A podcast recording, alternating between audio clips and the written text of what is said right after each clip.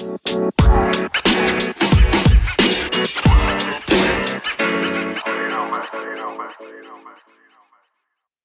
to a brand new episode of the All Hoops Podcast. I'm your host, Steve Inman, joined as always by the great Chris Brito, producer to the stars and co host. Chris and I will discuss the Orlando Magic winning the lottery and what it means for their future. Plus, we have some other draft thoughts we'll bring up, and then we'll break down the conference finals. Before we get to all that, Chris, my friend, how are you? Hey, Stevie. You know, obviously happy to be here on the All Hoops Podcast. Um, our Knicks didn't get the number one pick, which is very unfortunate, but it leaves us a lot more time to figure out what we want to do with that that 11th pick. Um, but some initial observations: the Magic got the first pick, as you mentioned. Um, they're in an interesting spot because you could argue that they need someone at ev- a star at every position, or someone who is uh, an actual cornerstone of of of that team. Um, I think between you and me, I think you could they should go Jabari, but we know they're probably going to go Chet Holmgren based on John Hammond's track record picking lengthy sort of forwards center types. Like uh, John Hammond picked, you know, picked Giannis famously a few Mo years. Bamba. Mo Bamba. Yeah, they've, they've done Um, all these things. So why do you think Jabari is the guy instead of Chet? Chet. I'm just I'm just a little afraid of Chet's body. I just think he's just too frail and seven footers who are that skinny. Like who's the most successful? Like Shawn Bradley, Porzingis types. Like Porzingis is probably the most successful of all of them, and he's a guy who's always hurt. So, is is it possible Chet breaks the mold and is a unicorn? Absolutely. I just wouldn't bet my career on it. And that's what you're doing if you're the GM of the Magic. So obviously, Jabari Smith, I think he's the guy. He has a great motor. He's a guy who I believe is going to be a great defensive player. He's a guy who can shoot. He's of the three of these guys, he's the best shooter of the group. He's just a guy who can't really create his own shot at this level um, in his career. And not that I think Chet can, but Chet can do a little more on that end than Jabari Smith can. But that's why you have Jalen Suggs. That's why you have Cole Anthony. And I believe the other things that Jabari does so well makes him such a good fit with this Orlando team, where a Chet to me is just a big home run swing it's a swing that could save your franchise, but it's also one that could cause you to not only lose your job, but have other organizations questioning why you did this for the next job interview. So I, you know, there's going to obviously be a lot of discussions in terms of who they're going to pick. I think just to piggyback off what you were saying, Jabari sort of like gives them a a one A. I feel like he's the more safer option than the three, even like Paolo Paolo Banchero. Um, I don't know. In any case, Orlando needs a lot of help, and I think we can move on with with the Magic. Um, so the Kings have the number fourth pick, and in Europe, you know, we were talking before the show, and you were saying that's where you really think the draft starts because presumably Orlando goes Chet. You know, you know, it's either going to be Jabari and Banchero next. So Those three teams, Orlando, OKC, and Houston, are in some way likely to take the th- those three guys you just mentioned. Sure. So at number four, who do you think fits there best? You know, you can make a case for Ivey. We know how the Kings love guards there. So what are you thinking? It's tough because you have De'Aaron Fox, you have uh, you have Mitchell over there, but Jaden Ivey to me is the best guy left, and I don't believe they're as close as they think they are to contending. And I would just take the best player available, and to me, that's Jaden Ivey. I think he is rookie year Ja Morant. He's got some John Wall in him. Those are pretty good players to get with the number four pick in the draft, but all these reporters I keep hearing keep talking about this playoff mandate from Sacramento, where the owner is basically saying, make the playoffs or else. They brought in Mike Brown, a veteran coach, believing he could be the guy who could steer that. And it's tough because I don't see them taking a project like Shaedon Sharpe, who didn't play college basketball last year, if the mandate is make the playoffs right now. I have no idea what to make of Shaedon Sharpe. He is the most fascinating guy in what you describe correctly as really a wild card draft. There's so many projects and unknowns in this draft. He is the number one in this entire group. And he might become a 10 time All Star. He might be a guy that we go two years from now. How in the world was he a lottery pick? And so, I think, and I think even in comparison to last year, where you, we had so many prospects, even up to the 10th pick or 11th pick last year, where like you thought, okay, at the at the worst comes to worst, they're like you know, a contributor. And I think a lot of these guys in this draft are like, are they even an NBA player? I mean, you know, it's it's a deep. They call it a deep draft, and I think there's a lot of projects there.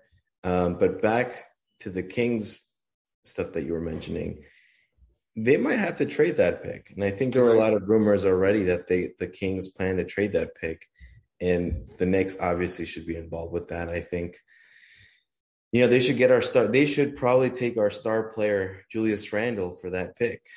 I just thought of a trade within the last 30 seconds right on the top of my bat. You ready for this? Go ahead. Zach LaVine rumors are all around that he may not stay in Chicago. Okay. The Kings don't really, like, nobody really has space to go sign him. So you're to have to tr- sign and trade LaVine. would the Kings and Bulls do a sign and trade of LaVine for the number four pick? The Kings clearly are looking for, we have to get into the playoffs. This is a group that signed LaVine to that big offer sheet that the Bulls matched a few years ago. Is so LaVine probably has some interest in going there if he was willing to sign a deal a couple years ago. I mean, I don't think that helps them that much, but no, but you know what though? Like the Bulls clearly don't have enough to make a run, especially like Lonzo is injured for for I, it's unknown what type of injury any injury he has. So like you go draft Ivey, he can help replace Lonzo or he can play with Lonzo. Right, but at the same time, you have a team that's kind of like it's not good enough to be great, and it's not bad enough to really suck. so they are in a on a higher level of mediocrity than the Knicks are. You know, so I think I like I like your trade idea if the Bulls have resigned to like, you know what, let's make this let's build this team from the ground up and we start with the number four pick. But I don't, I don't know, if, I don't know if Jaden Ivey is that guy. Um, but you know how they have you know how they brought in that guy from Denver from like two years ago. And so maybe this is his opportunity to build his team his way. Arturas, yeah. No, I, yeah. I think that's a good point. I'm putting this in the if LaVine says he's not signing back with Chicago, would you know, would this make sense? I don't know why a guy would choose Sacramento over Chicago. That's another issue, but because like LaVine's going to have a big say in this, but I just think that's some that's the kind of deal Sacramento is looking for to get rid of this pick, add a veteran who can help them win win now. I'm not really sure a Fox LaVine Sabonis team isn't going to give up 150 points a night but at least they're different. So I'm I'm fascinated by Sacramento. I think everything starts with them at four. One other team I want to bring up, Portland at seven, Chris. They're in a similar situation where they're kind of like, we have to build around Lillard. We have to win now. I'm curious, do they trade that pick? Do they move up? Do they move down? How do you see that playing out? I mean, again, I think Julius Randle would fit in perfectly. It would it would really pain me to see him go. Sure, but, sure. But you know, I mean, on a serious note, I do think a place like Denver, I mean, like um, like Portland makes a lot of sense for someone like Julius Randle. I mean, Portland clearly needs an infusion of talent. I think with a guy like Julius, like you have someone who is at least a good complement to Dame. Like, granted, I would have preferred seeing Dame in New York, but I kind of like that for for Portland, who, you know, not many stars are flocking to go to to Portland. So I think getting like someone like Julius would actually make a lot of sense. On a serious note about that, Randle's trade value is just so different depending on who you talk to, right? But is it is it delusional for us to think you could trade the 11th pick and Randle to move up I mean, seven? Is well, that, that crazy? So here's the thing, though. Like, where else are you going to get talent. If you're right, like it's just like to me, Portland's big like, problem is just defense. You have two, you you replaced the Lillard McCollum two undersized guards with Lillard Simons two undersized guards. If you're going to add Julius Randle to that, hey, they might just try it. You know, if Lillard says, "Hey, Julius Randle was an All NBA guy two years ago, go get him," they're probably going to go do it.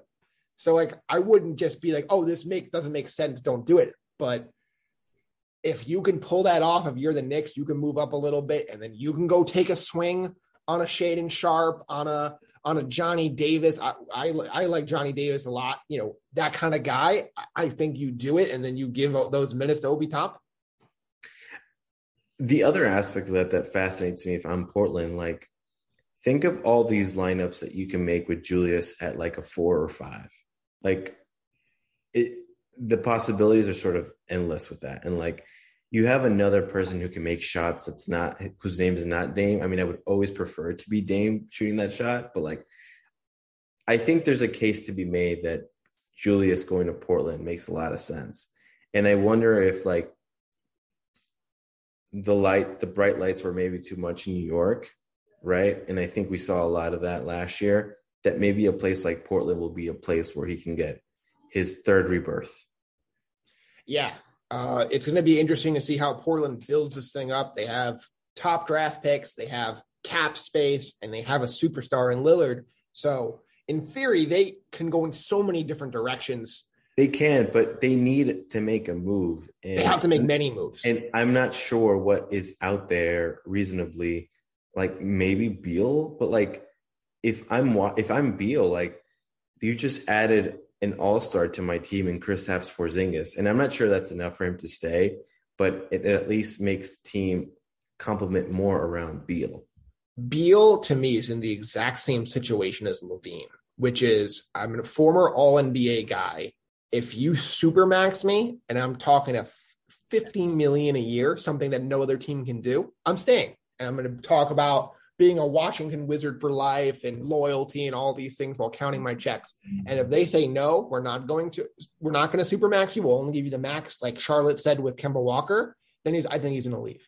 And I think both of those guys are in the exact same situation. It's going to be really fascinating to see how that plays out. Uh, one other guy I've heard linked to Portland so much is Jerami Grant.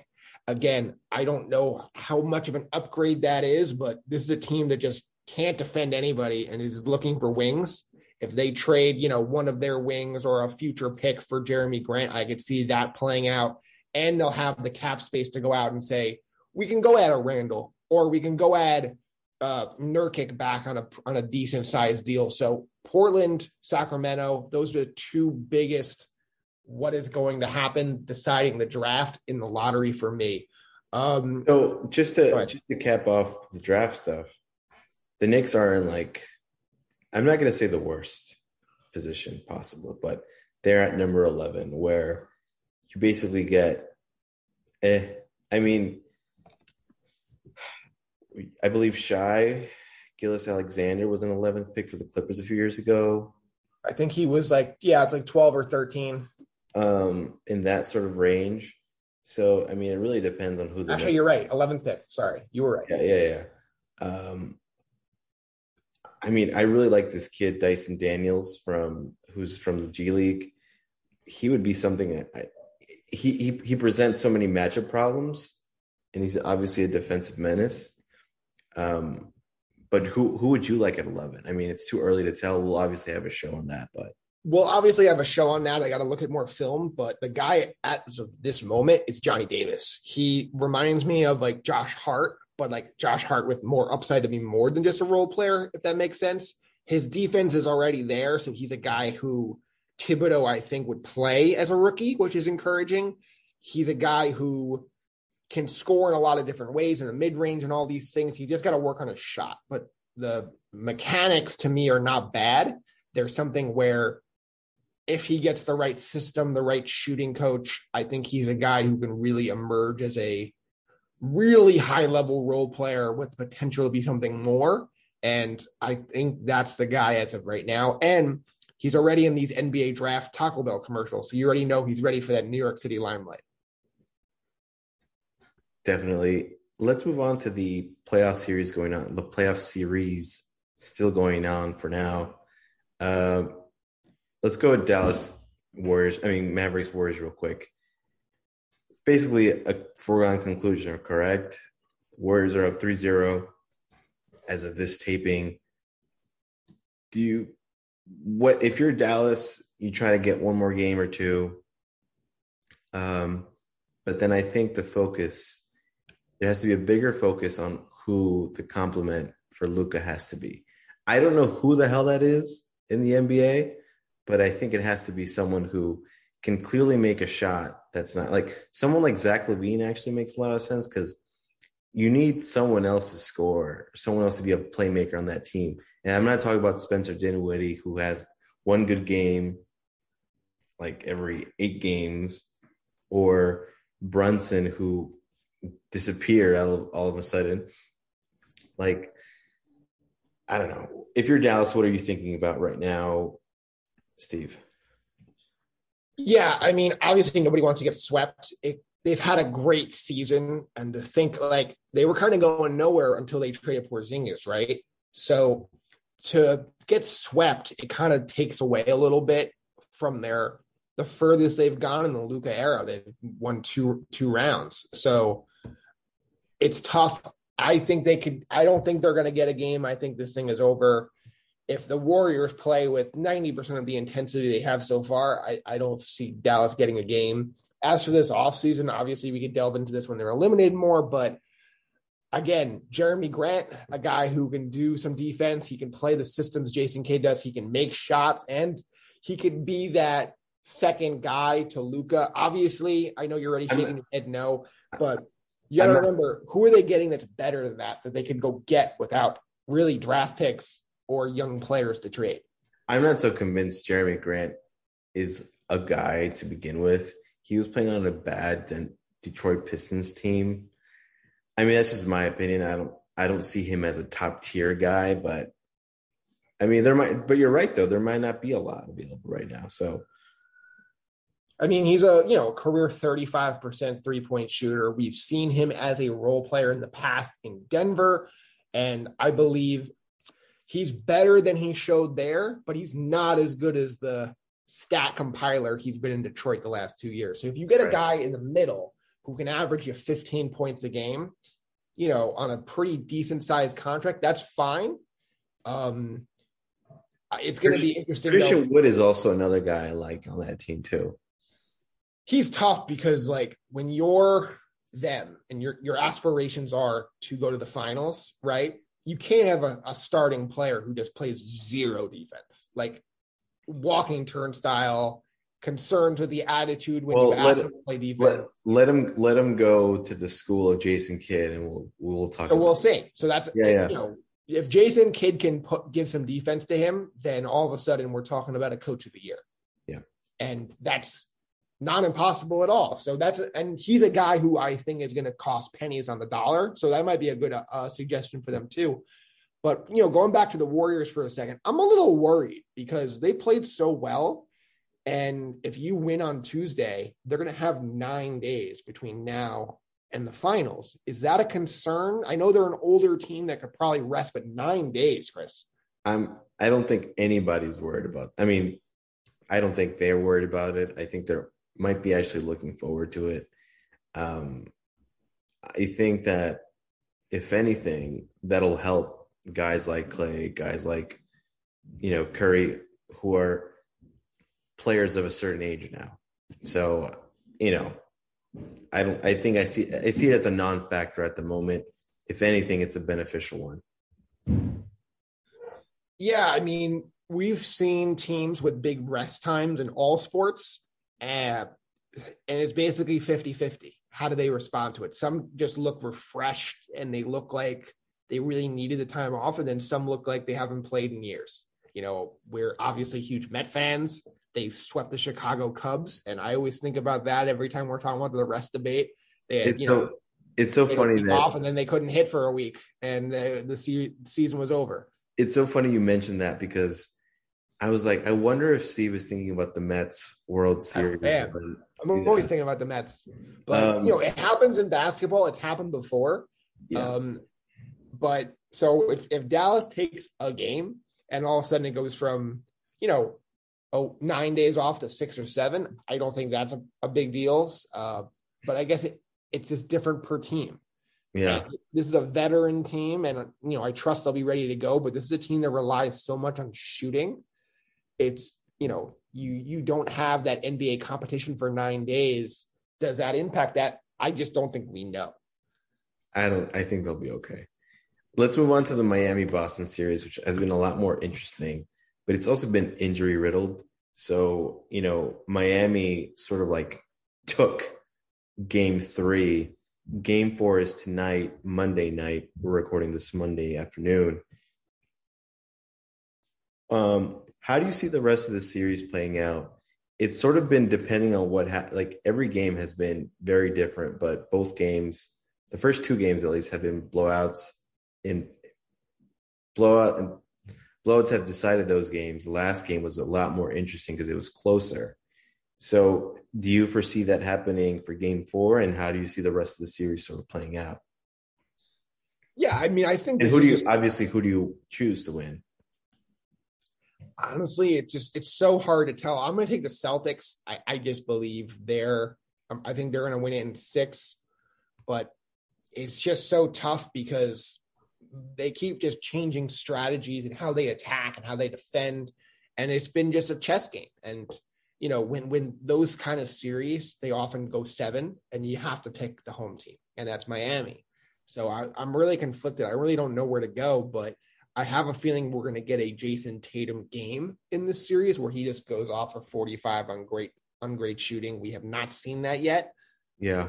So I I went into this series firmly believing that Boston was going to win because I felt Miami was going to have a tough time scoring, which they have for big they, parts yeah. of these games. So and and I think I saw a crazy stat where like out of the was it 12 quarters, the Heat have won two of them. Yeah, to me, that's not sustainable.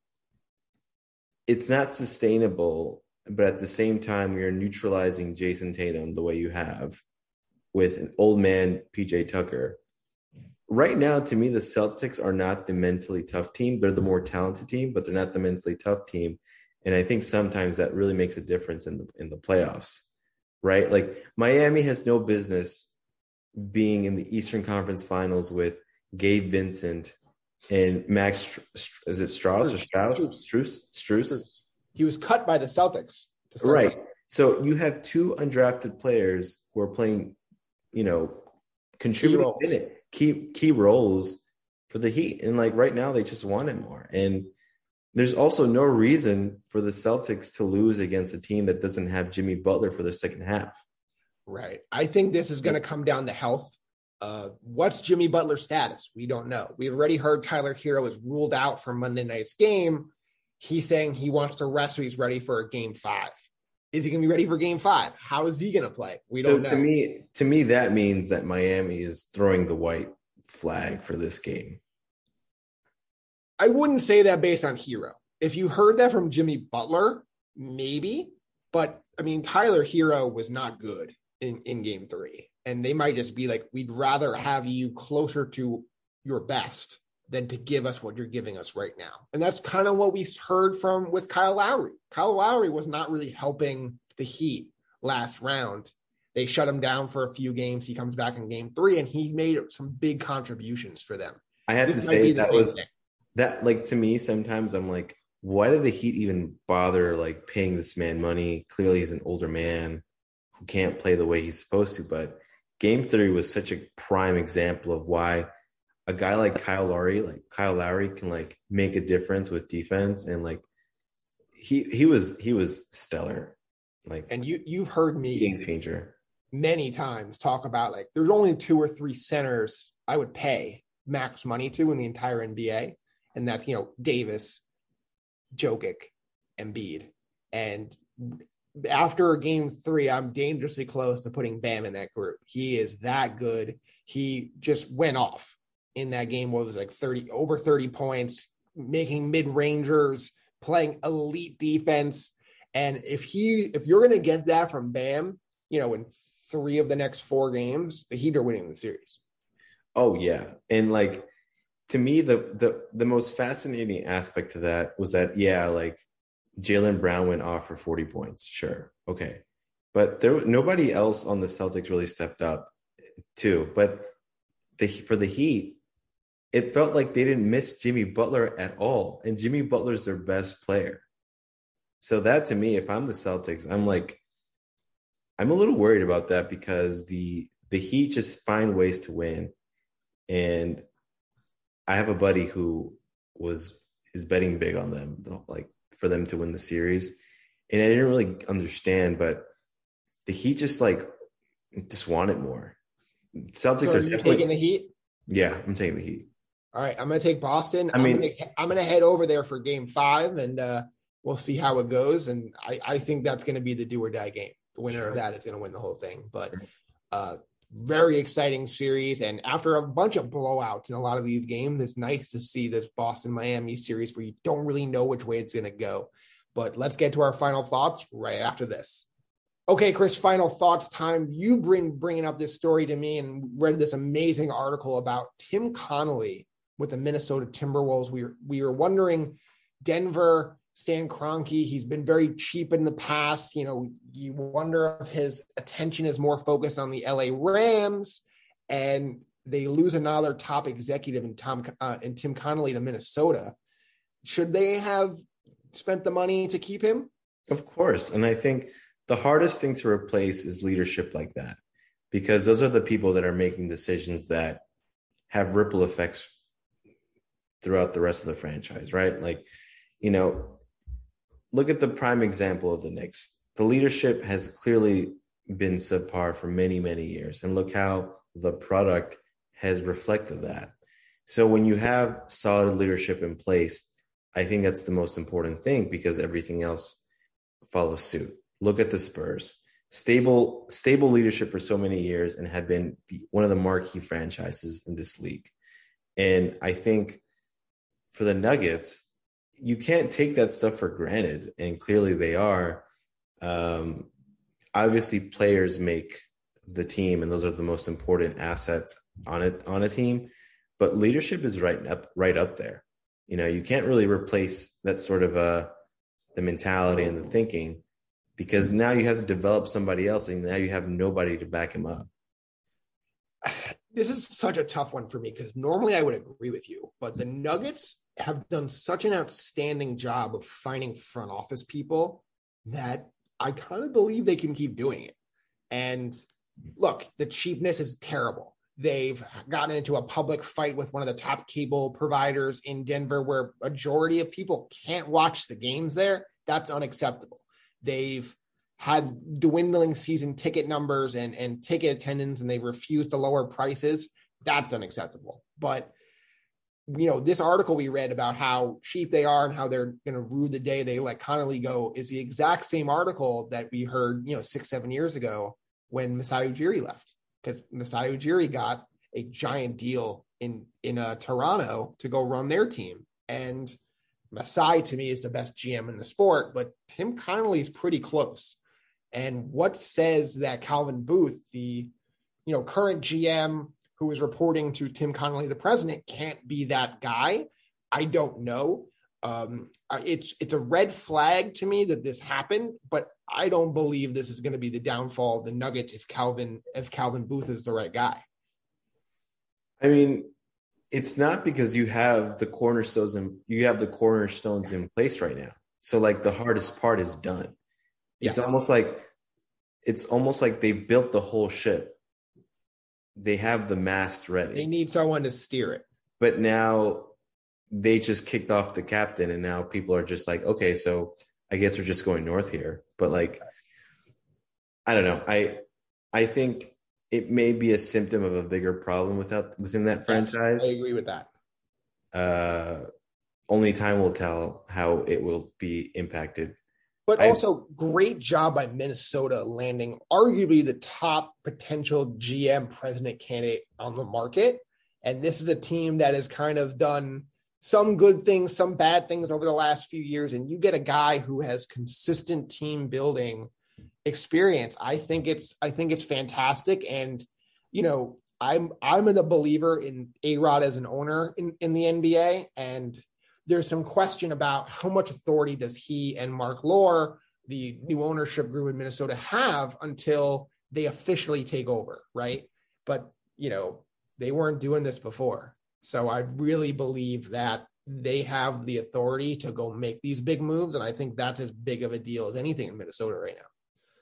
Yeah, and and the best part about um, him going to to Mini is that there's really not a lot that you need to do. I mean, I think the team has a nice little nucleus with Edwards and Towns. You know, he might be the person who decides, okay, we need to move on from Towns, but you know, considering his track record with Jokic um, and Biggs, like he might just end up keeping him. But that's a great job. I mean, honestly, that's a great job to have. Not ideal weather, but a great job to have, I think. Yes, good, fun, young team with uh, some more picks in the future coming up. So I think they're going to take the next steps soon. I, if I'm uh, Tim Connolly, my first move is how do we upgrade D'Angelo Russell into a better player? I'm not sure if you can, but that's definitely where I would be looking to try to find a better player to go with an Edwards and a Towns. But that's a problem for another day. That is going to do it for us here on the All Hoops podcast. Chris, is there anything else you want to add before we wrap up the show? Nobody. I'm looking forward to the rest of these uh, conference finals and and yeah, but well, that's going to do it for us. We'll be back next week to discuss the NBA finals and anything else you guys want to talk about. Just leave it in the comments on, on our show notes, and we will talk to you soon. Hi, everyone. You know, man. You know, man. You know, man.